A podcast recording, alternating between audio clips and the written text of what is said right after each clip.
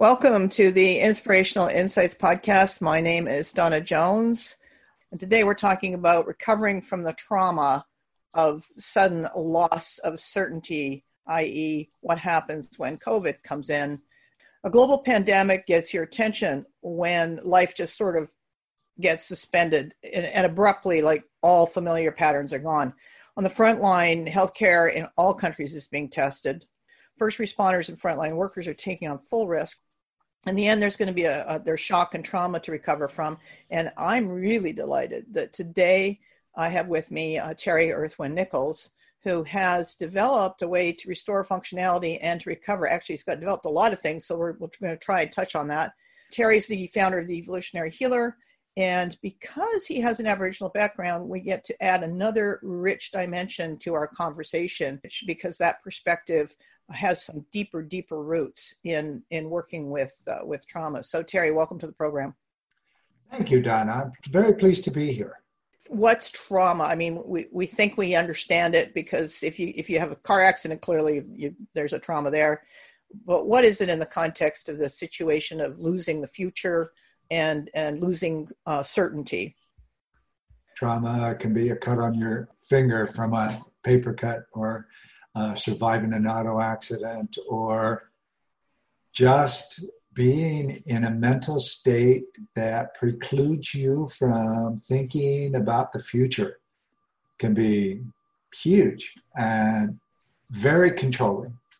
And so, looking at trauma from various ways through behavioral sciences has has uh, uh, gained a lot of information over the over the centuries. What we do is different.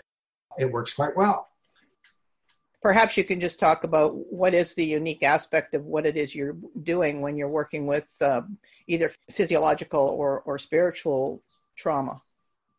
You know, current psychological modalities and, and practices come in from the prefrontal cortex or the front of the brain and moves back to known memories and, and through repetitive treatments and, and counseling, therapy, etc., the known memory is pretty well beat down and neutralized. We use the five senses to help us with trauma. And when you're working with the senses, you're working in the back of the brain, down in the reptilian brain, near the uh, brainstem. And so we literally come in the back door. We come in from the back way and we do it in such a way as we have a person go to a memory. And it's not a good memory, it's not a bad memory, it's just a memory. We don't even work with the ones that, that, that are making them suffer. We don't work with those memories at all. They get neutralized later, and I'll explain why. But we go to a memory and we have the client freeze frame the memory into a photograph. There's key. If there's no motion in the memory, no history there or anything like that going on, there's no emotion in the memory. So the person is perfectly calm. In this case, their, their eyes are closed. We don't want them looking around and paying attention to a spider on the wall behind the computer screen or something like that. We want them completely calm. When they describe the memory using their five senses, they're taking an inventory of what their five senses are telling them in that memory, in that time, in that place. And we, as the practitioners, if we were sitting beside him or laying beside him, whatever the case may be, what would we be expecting to hear, taste, smell, touch, those types of things? And if there's any differences in there, we get to ask ourselves why those differences appear. Like sitting on the end of a dock on a lake and you smell popcorn Maybe if the lake's near a carnival, but if there's not, it's a it's a lake home out on a lake in northern Minnesota. Why is popcorn there? And so different things like that tell us different things about where we're going to go when we get through a third memory. And so when the person is completely out of out of emotion and fully conscious, there's no hypnosis or anything like that, no music playing. It's all calm and quiet. And when we get through with a third memory, that person has entered the back door, like we I mentioned earlier, of an amnesic memory that occurred in early childhood that they had no previous recollection of, but now it is so crystal clear, it's like they're in the memory. And the person or persons that created that emotional event are there too. And so, because they're out, uh, out of emotion, they have no fear of those people. They just, you know, they're okay, who's these people? This person usually, but there can be people. Amnesia is a protection device of the brain. It protects the neural pathway that you set when you made the memory way back when, and it blocks it. Okay, so we call it the active block. Its job is not let you back there anymore. It's nothing's broken. There's no disease or anything. That's its job, protect you. So now we've come in through the back door where it's not being the memory is not being protected, and we release all the emotion that's attached to that memory. Well, here's the key on this, Donna, is when you release the emotion of that amnesic memory, it's no longer amnesic and it no longer drives the repetitive thoughts that, that you suffer from in your current life. That could be PTSD events, self sabotage, repeating behaviors of various kinds. So later on, when you remember that memory, it has no emotional value. The highly emotional memories that, that kept playing in your mind over and over and over again no longer play over and over and over again, and they're, they don't have the emotional grab that they would otherwise. It is a, it's an amazing process. What you're saying then is it, it, it, it removes the triggers that are embedded physiologically in the in the in the you know and emotionally in the uh, in the body or the brain as it were but because you're working with your senses that's that's a body thing that's a somatic you know whole yes. system thing yes and let's say a few months later your mind is trying to reset you okay? It's going to let you play in this new way of of being present for a while and then it's going to say terry you're not normal. You're not like you've been all your life but that's okay. I'm going to give you a new memory to trigger on uh, because that's what it considers normal. It's not trying to hurt you. It's just just trying to get you back to what you have always vibrated at. That that has been your life and for many people, if that original event happened at six months or a year old, you have no clue who that person is until you meet him the first time. So a few months later, you may smell something or see something or anything like that. And all of a sudden, you go into a trigger and you don't know why. Well, we teach to ask three questions Which of my five senses just went off? Because we work with the five senses. Which one of them just went off? Give me a memory, brain, of something associated with that sense. And boom, you're in a new memory. Now, here's the key show me the face of the person who's causing this stress. And you see the face, and you do this neutralization, and, and your brain goes, Oh, okay, Terry, you're fine. You're out of your trigger in three to five seconds. It's amazing. Sounds like it's something that's going to be very much needed for helping these frontline workers recover from what they've seen and experienced and and just you know just how how how they've been supported or not you know the positions that some of them have had to be put in is just absurd ptsd compassion fatigue which is ptsd of the companion supporter and and suicide ideation is on the rise in this country and worldwide uh, you're in After, the United States. Let's just be clear about that because this com- this program runs worldwide. So you are in the U.S. Correct. Yeah, correct. And and I am in the U.S. And I believe that it's it, it's going to be epidemic proportions after this pandemic because of the massive stress across the board. This is not like World War II or something like that, where there's a clear victory and the and the guns go back in the closet. It's much more severe. It's going to be three different types of epidemics here in the future, and the CR process, that's what we're talking about right now, is set to play a significant role in reducing and, and neutralizing the effects of that. In, yeah, because in, essentially you can have this spread into the psyche of the of the country if it's not handled. Yeah. Yeah. We take that away. And you take it away easily and at the root, because a lot of times if you try and approach these things right. psychologically, you just, I mean, it's it's only one level. It's not covering the, you know, the deeper levels at all. So, Behaviorists, they're doing their job. They're doing what they feel is right. It's not wrong. No, it's we limited. just have a different way. It, and it's limited. I mean, from my observation and experience, Yes. it's quite limited. It only gets you so far, but it won't. Uh, it won't remove those triggers. I mean, if they if it did, a lot of the the vets that have been coming back in the U.S. at least uh, wouldn't find themselves dealing with persistent triggers. Correct. I agree. So through the lens of indigenous traditions, which I know you've got the the the uh, opportunity to draw on, how is that that worldview different in terms of how trauma is viewed, or in terms of how we heal? If there are any principles that we can look at that are relevant to how we work with um, with the you know the during COVID nineteen or the post COVID nineteen situation. Well, from a spiritual or indigenous standpoint, you know, the teachings are to go deep, go within, seek counsel from an elder or, or a group of elders uh, and, and hold various ceremonies to align the spirit with the conscious world. And, you know, that's not heresy. I mean, you can, there's Catholics doing these ceremonies just as well as, as Hindus and everybody else. So the preface is, is to go deep. Once you go deep and you can love yourself unconditionally in there, then what's going on in the outer world is easier to hold on to and make corrections with easier.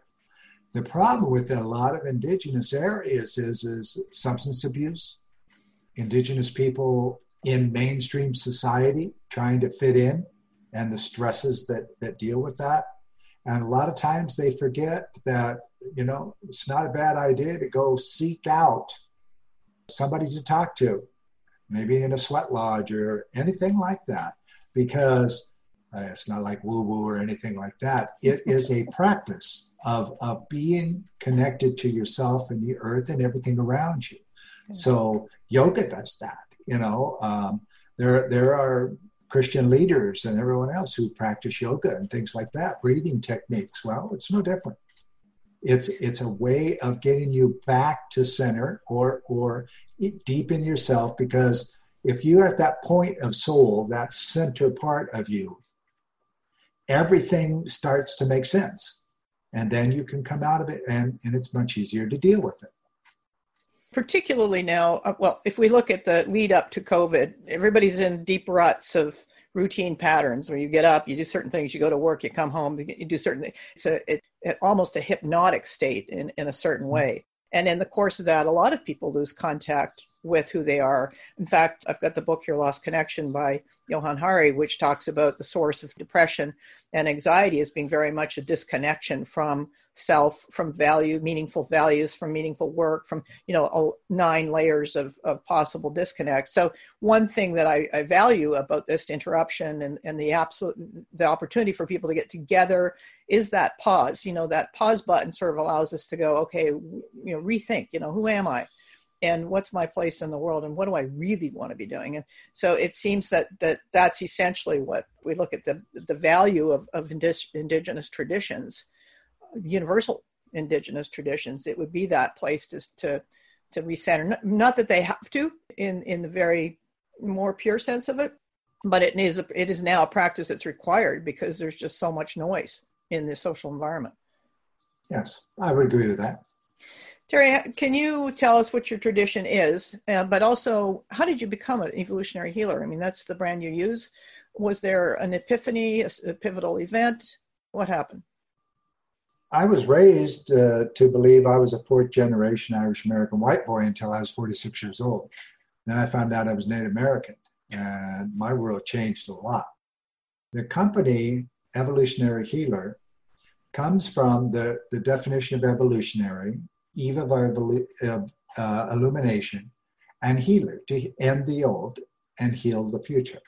And so that's what we do. We ha- we coach. Uh, we're transformation coaches and, and mentors for the health and wellness population mostly. Although small business as a whole are seeking us out even more. We've expanded in teaching and certifying people who've been through the CR process that we've been talking about so that they can go practice it on others. And that's on five continents, 12, uh, 13 countries now. It's available in seven languages. So it's very expanded. The epiphany was all my life, I felt like my life was missing something. Don't know what, and never did know what. And all of a sudden, when my brother, now deceased, called me on the phone and told me about a secret that my my grandparents and my parents had, keeping the, the knowledge that we're Native Americans, Indians, from us until we were fully grown and could make the, the decision whether or not to continue down the red road or the Indian ways or stay in white society. And that was an advantage to us because we were raised as white kids. We didn't know the difference. So there was no prejudice against us either. When I found out that the moment I found out from my brother that we were indigenous and, and Chickamauga, there was this calm that came over me. Like, ah, maybe this is what it's all about. I, well, I grew up in the Rocky Mountains. And all day long, you'd find me fishing and, and hunting by myself in the mountains, having a ball. I, I, I could be near a black bear, wouldn't bother me, and I wouldn't bother it. There was that connection. Didn't know what it was, didn't know why. But when I found out I was indigenous, there was just this calm. A lot of things that that were troubling in my life started to make sense. And so, very shortly after that, uh, I got in touch with my tribe and was received and was given my spirit name. And my earth wind is my tribal name the Chickamauga, it's Gado Onule, which means his breath across the earth or earth wind. And all of this just seemed to fall into play. And evolutionary healer, I, I've been a people watcher all my life. I wrote a book on it, uh, Profiling for Profit, What Crossed Arms Don't Tell You. Helping people with what I do with the CR process came from helping a person over Skype I was in Minneapolis at the time, and the person was in Australia. And I got a hunch one night. We weren't getting anywhere helping each other, traditional method of, of Stephen ministry, which is a crisis ministry. And I asked her to close her eyes and, and tell me what she smelled. Two and, about three to five hours a week over the following two and a half, three months, what we call repetitive behavior cellular regression was born. And my life has been way different ever since. Very focused on, on changing and saving lives all over the world. So it almost feels like, and I, you know, correct me if I'm wrong, but it almost feels like you had this sort of deep ancestral background that, with the awareness that this is who you are, comes forward, and with that comes a whole bank of really innate knowledge about the healing process. Yes. Yeah. and it's all felt so natural. Yeah. So, you know, when the, the door opened, when my brother said, you know we're Indians? wow, yeah, kind of, all right, this is making sense. I've, I've had the honor of, of working with a lot of different elders from different nations of, of America and getting some teachings on basic things for myself at first. And I'm a helper, as you know. So I would use those things on other people to help them. And from that, what I do now worldwide is is uh, what came of it. Right. I know that initially, when when COVID hit, there was just a lot of people in shock, and there were others of us that were just going, "Okay, this is normal." I used to having my future yanked out in front of me, and there are other people who are trained for it. I just you know, did an interview with Colonel John O'Grady from the U.S. military, and he talks about their how they train for these moments. So for for a lot of people it was it, there was no big shock but for others it was a huge shock and and uh, at the level of of probable trauma interestingly enough i'm also hearing about adhd kids that are that are just kind of feeling super calm. And yet the ones that are normally putting the pressure on the adhd ones are not are, are not calm they're the opposite. So there is something going on that i think is kind of interesting uh, it, at the intersection of uncertainty and then losing certainty about how you work with that and how you move from those experiences into the you know exploration reset possibly reinvention. In your observation what are the elements that come to the surface? In the indigenous cultures and those who believe in astronomy and those kinds of things as well this is the age of aquarius. Aquarius is a water. Water begets water. So there's a joining this is in indigenous cultures, this is the time of the nations of the world, the four nations, red, white, yellow, and, and black, nations to come back together as one people. So that you're seeing that right now. There's a lot of that. And uh, science is pretty well kind of agreeing with this too, is this is also the time for the next level of, of human awareness. Okay? We don't know what that is yet. There's a lot of lot of thoughts about it, but we don't know what it is yet. You know, it'd be very cool for you and I to talk to each other without opening our mouths. You know, that's that's one possibility. There's another possibility of where fear, the need for greed or recognition will be neutralized. It just goes away. You know, if you and I don't fear each other, there's no reason for us to fight. So it's kind of interesting what's going on in society. For business, I think business as usual is gone. It's gone. There is a new shift in the way business will be conducted from the very largest corporations right down to mom and pops. Everything has changed. It's going to be more people centric because it's going to be more dependent on people connection than it is for the, the quick buck. So, this is an exciting time for us with as far as my company has a division called Consortium where we help global Fortune 1000 executives. We have teams that go in and help, um, let's say, for example, a Deutsche Bank or US Bank or anything like that. It doesn't have to be financial. Look at what's changing, and when the doors open again, what's the company look like and where's it going? Changing their vision. We, I think, at some point talked about sensing as as a core skill. It's certainly one that I relate to because it's it's really strong with respect to understanding the context that you're working in, regardless of the situation you're in. What's your you know how do you see sensing as a as a as a skill set? Although you know it's not, it's more innate than anything, but how do you how do you see that with respect to going ahead and and visualizing the future? That's an excellent question, Don. Sensing is that intuition, that gut feeling, that that center that I was talking about earlier. The closer you get to center, the closer you get to your natural intu- intuitions, that alarm that goes off, good or bad, to make a decision. And, you know, I, in fact, I teach there are no good choices or no bad choices, simply choices. And you get to change your mind whenever you like, you know, so the, the relevance of traditional rhetoric or the vernacular of good versus bad and, and all those kinds of things are slowly going to start to go away because good versus bad or we versus they mentality worked good during the Bronze Age and, and warring factions, but that's not the future. Yeah, no, exactly. Very definitely not. One of the things that that I actually quite excited about, to be honest, is that uh, the the suspension of economic activities worldwide gives us a chance to redesign the entire economic system so that it no longer draws down on ecological resilience, you know, just the planet's capacity to generate for human activity, but it employs more of human ingenuity. And so instead of just taking things out and extracting them, we, we've got a chance to work with the wider understanding of how things work really on the planet. And I think companies can take the lead. So I'm wondering, you know, in terms of your experience with trauma, how can the trauma of a economic stop or just just everything crashing down turn into creating new strategies or ways to think about about the role of the of a company in, in the you know as we move forward through this?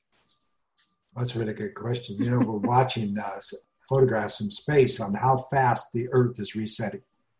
And uh, it's really not going to take very long for it to be really clean again what do we do with that? What do we get to do with that? While we're in this stop phase, we get to think as human beings what we want to see happen going on in the future. I had a conversation the other day uh, with some executives where they weren't sure if they were going to close a couple of divisions or, or what they were going to do with that. And I said, let me give you something to think about along that line that's for the future now, not from the old ways. The old ways means close the division, just shut the doors, no big deal. Fire the people, we'll hire some new ones when we figure out what the new one is. Maybe instead of closing the division, you change that division to something else, keep your superstars so you don't get rid of them and have to hire new ones. Keep your superstars to start a new division and you retool like the manufacturing industry likes to use.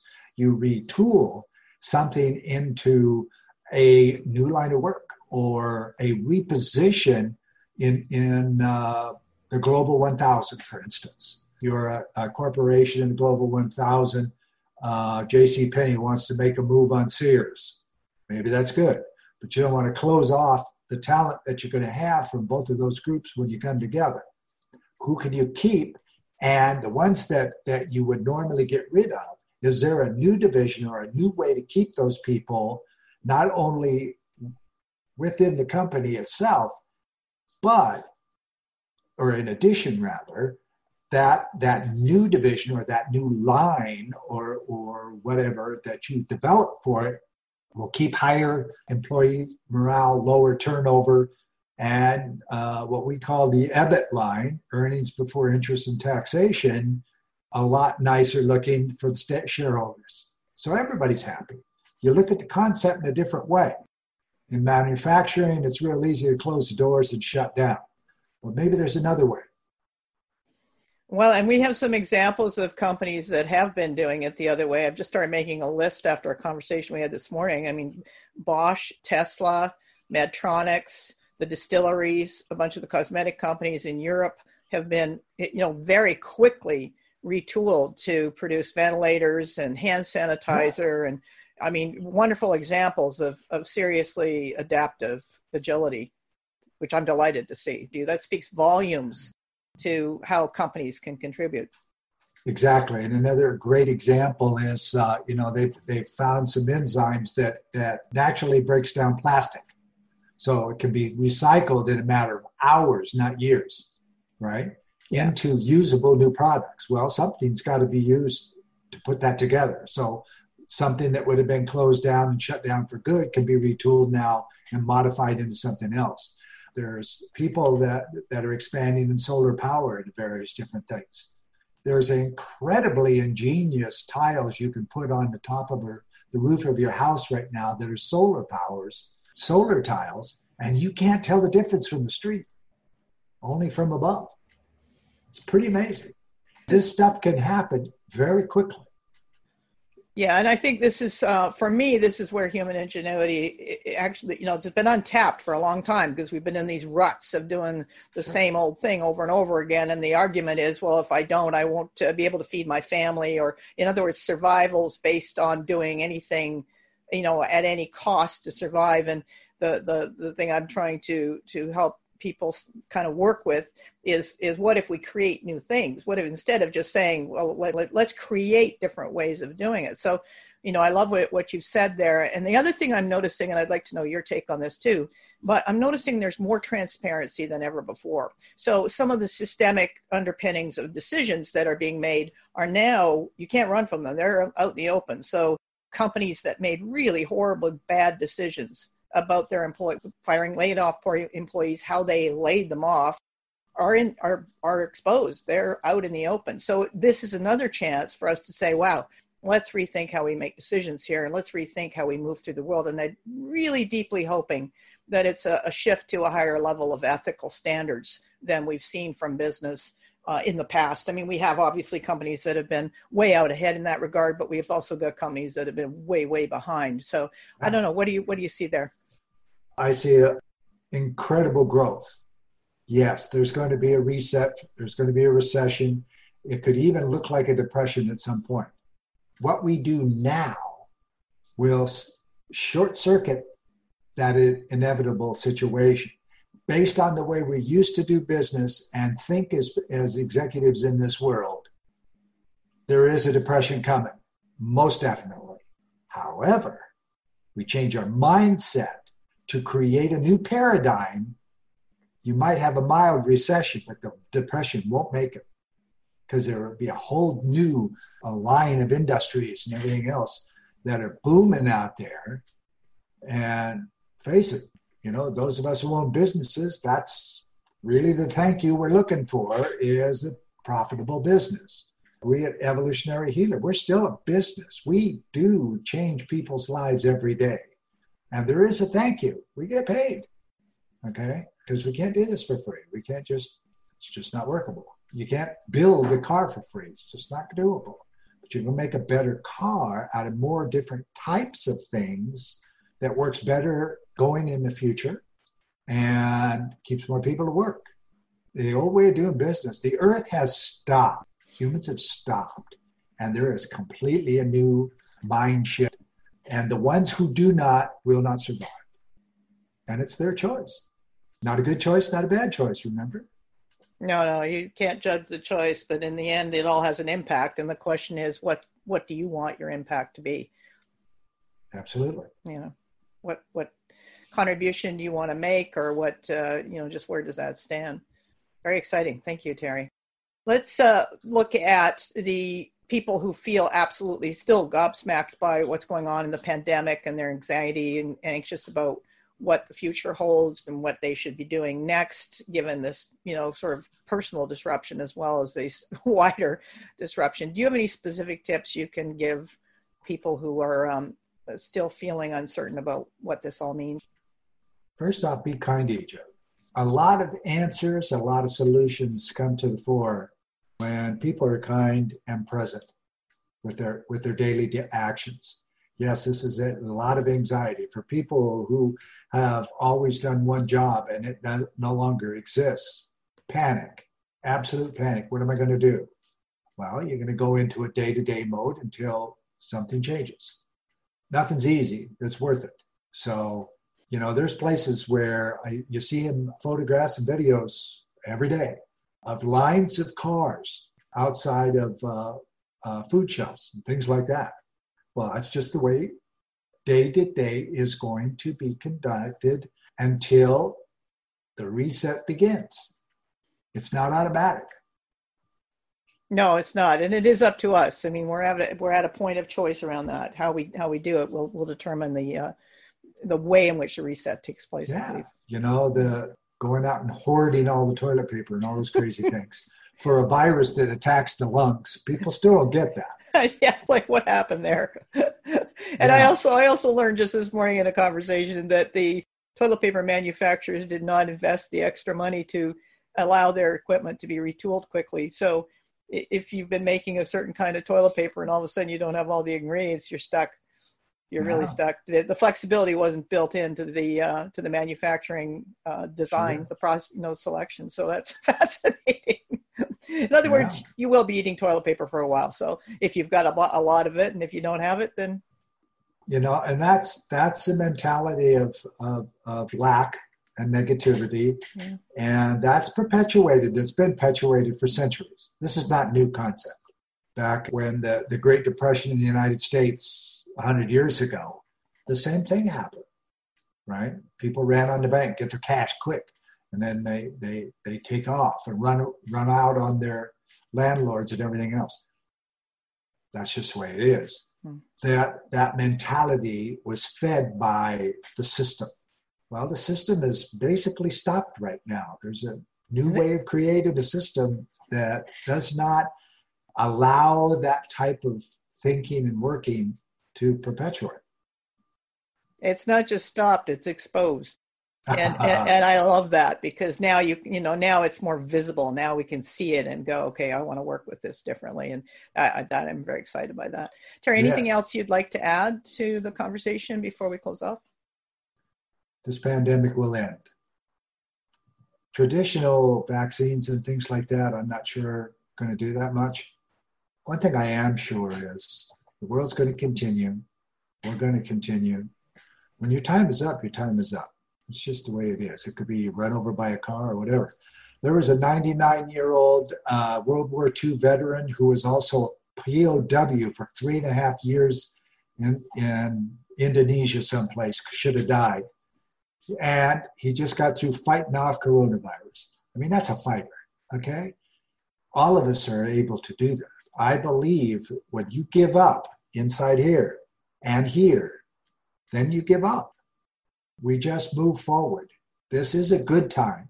Yes, it's inconvenient, but this is a good time for humans as a whole and for the environment and, and Earth because uh, we're shifting away from use everything you can as quickly as you can to make the buck to what can I use what I have to, to save more lives. So it's a, it's a, it's a shift. It's a big shift.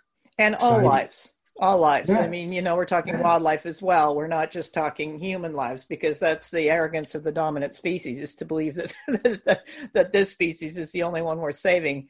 When Correct. in reality, you know, our presence on the earth is is has not been beneficial. So, no, we got a chance to rewrite that. Yes, we do. Every day. Exactly. Terry, thank you so much for being on the program. Really appreciate it and uh, look forward to seeing what happens with your work going forward. Thank you very much. This was an honor. You're, you're a fabulous host. Thank you so much. I'm Dawna Jones. I provide personal growth for business, mentoring leaders and decision makers who are really ready to adapt their awareness and inner skill set to both meet and match the complexity and speed of change. I also bring intuitive insight into decision making and leadership expansion so that collaboration can benefit from conflicting perspectives and higher trust. By embedding a healthy balance between certainty and uncertainty, growth at a personal and organizational level has a serious chance. Contact me through LinkedIn or through www.frominsight2action.com. And it's Dawna, D A W N A,